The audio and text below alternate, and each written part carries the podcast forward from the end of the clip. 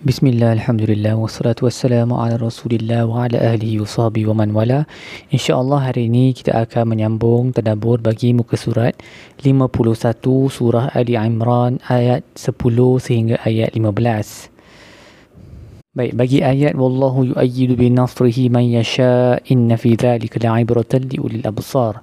Allah membantu dengan uh, menguatkan dengan bantuannya sesiapa yang dia kehendaki dan di dalam itu ada ibrah bagi mereka yang ulil absar yang mempunyai mata hati untuk melihat hakikat kebenaran setiap sesuatu.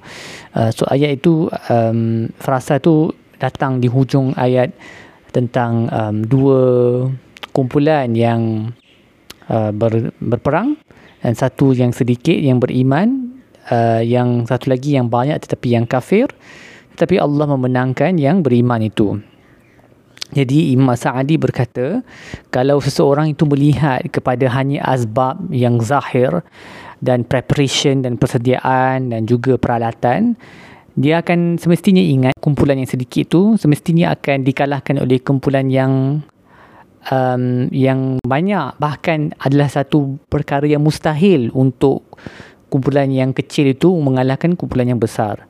Tetapi di belakang asbab yang boleh nampak dengan mata tu ada asbab yang lebih besar yang tidak dapat di di dikecapi melainkan oleh ahlul basair okey mereka yang punya mata hati uh, dan juga iman dengan Allah um, iaitu mereka iaitu tawakal kepada Allah dan uh, siqah dengan kecukupan Allah sebagai pembantu.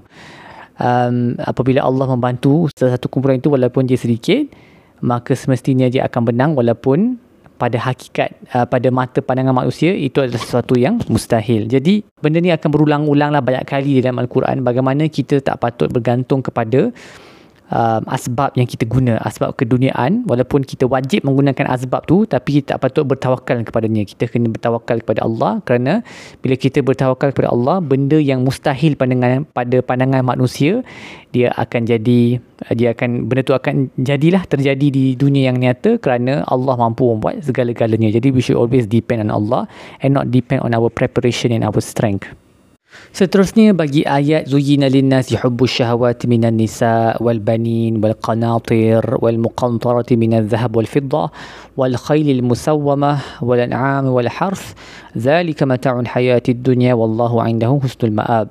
Setelah di, di, dihiaskan bagi manusia kecintaan syahwat terhadap um, perempuan, wanita, anak-anak, harta yang banyak yang dikumpulkan dari segi emas dan perak kuda-kuda yang uh, ditanda branded horses okay?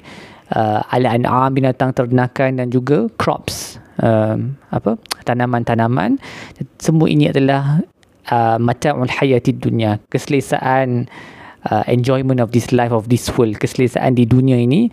Tetapi wallahu indahu husnul ma'ab. Tetapi di sisi Allah terdapat pengembalian yang baik jadi uh, Imam Al-Qurtubi berkata uh, faedah tamsil ini uh, perumpamaan yang disebut dalam ayat ni macam Allah sebut semua perkara syahwat kemudian berkata milik Allah lah di, di sisi Allah lah penghujung yang baik tempat kembali yang baik adalah untuk memberitahu kita bahawa syurga itu tidak akan tercapai melainkan dengan um, meninggalkan syahwat yang disebut dalam ayat ni. Meninggalkan syahwatnya memutuskan nafsu kita daripadanya dengan kadar uh, dan mengambil setakat yang perlu sahaja. Um, sebab kita tahu yang semua benda yang disebut dalam ayat tu dibenarkan. Memang syarak tidak mengharamkannya bahkan menggalakkan penggunaannya. Seperti mana um, Nabi Nabi berkata di dalam sepotong hadis uh, innama dunya mata' wa laysa min mata'i dunya syai'un afdalu minal mar'ah as-sarihah. So dunia ini keseluruhannya adalah mata' enjoyment keselesaan dan tiada suatu keselesaan di dunia ini yang lebih afdal daripada seorang wanita yang salihah. So dari segi mengambilnya sebagai isteri lah. So maksudnya memang bo- boleh dan perlu pun uh, lagi-lagi kalau tujuannya adalah untuk tujuan yang baik. Contohnya untuk berkahwin, ada anak yang ramai, untuk uh, mengembangkan syiar Islam. Pastikan kita buat betul-betul lah kiranya kahwin tu ada anak ramai tu kena ada uh, bukan semata-mata untuk memenuhi nafsu tapi bila dah ada anak tu kena didik dan sebagainya kan. So kalau itu tujuannya dan satu benda yang uh, dibolehkan bahkan digalakkan.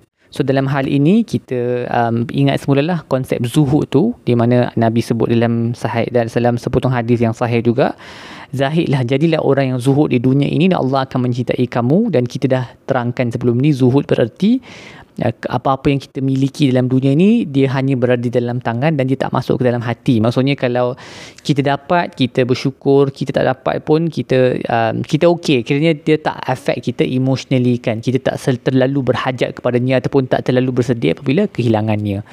So maksudnya semua nafsu syahwat ni yang disebut dalam dalam ayat ni boleh untuk diambil. Tetapi jadilah zuhud dalam mengambilnya kan? Sebab Allah sebut dalam surah lain dalam surah An-Nazi'at um, wa amma man khafa maqama rabbih wa nahan nafsa 'anil hawa fa innal jannata hiyal ma'wa. Bagi mereka yang takut kepada Allah dan berjaya menahan nafsu mereka maka bagi dialah jannah sebagai tempat tinggal. Seterusnya Imam Ibnu Kathir menyebut um, dalam ayat yang sama Allah memulakan dengan nisa dengan wanita kerana fitnah ujian dengan nisa ni dengan wanita adalah yang paling dahsyat sekali lah seperti mana uh, disebut di dalam uh, hadis sahih uh, Nabi berkata SAW aku tidak meninggalkan selepas itu, selepas aku fitnah yang lebih mendatang, mendatangkan mularat ke atas lelaki daripada wanita.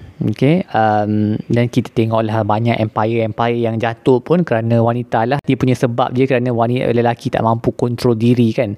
Uh, jadi itu yang itu yang kita kena hati-hati tetapi of course seperti yang saya sebut tadi kalau tujuannya adalah mengahwini wanita yang dibenarkan sehingga empat orang dengan tujuan untuk menjaga kemaluan tak terjebak ke dalam lembah zina meneramaikan anak-anak perkara ini adalah satu yang dibenarkan Baik, apa yang kita boleh belajar dari muka surat ini? Yang pertama, ketahuilah bahawa untuk masuk syurga ia adalah dengan amalan yang saleh, bukan dengan banyaknya harta ataupun anak-anak. Maka sibukkanlah diri dengan apa yang akan memanfaatkan kita. Okey untuk mencari harta tapi jangan sampai kita disibukkan daripada melakukan amalan saleh. Kerana itu yang akan bawa kita ke syurga nanti. Seperti mana uh, Allah berkata tentang orang kafir innal ladzina kafaru lan tughni anhum amwaluhum wala auladuhum minallahi syai'an. Orang kafir ni tak akan apa-apa manfaat tak akan ada apa-apa manfaat bagi mereka um, harta mereka dan uh, anak-anak anak pinak mereka di sisi Tuhan juga ingatlah bahawa um, dosa itu membawa hukuman ataupun balasan Allah seperti mana Allah sebut fa akhadhahumullahu bi dhunubihim wallahu syadidul iqab. Maka fikirkanlah satu dosa yang kita nak buat uh, lagi-lagi kalau dosa besar dan bersegeralah beristighfar dan bertaubat kepada Allah. Uh, dan akhir sekali uh, sambil kita menikmati kelazatan dunia yang dibenarkan oleh Allah mohonlah daripada Allah supaya hati kita tidak terlekat kepada kelazatan itu. Agar kita menjadi dari kalangan mereka yang zuhud lah uh, dan berjaya untuk mengawal diri dan fokus kepada perkara yang lebih penting yang boleh membawa kepada syurga insyaAllah. Baik di situ sajalah um, tadabur kita pada episod kali ini. insyaAllah kita akan sambung dalam episod yang lain. Wassalamualaikum warahmatullahi wabarakatuh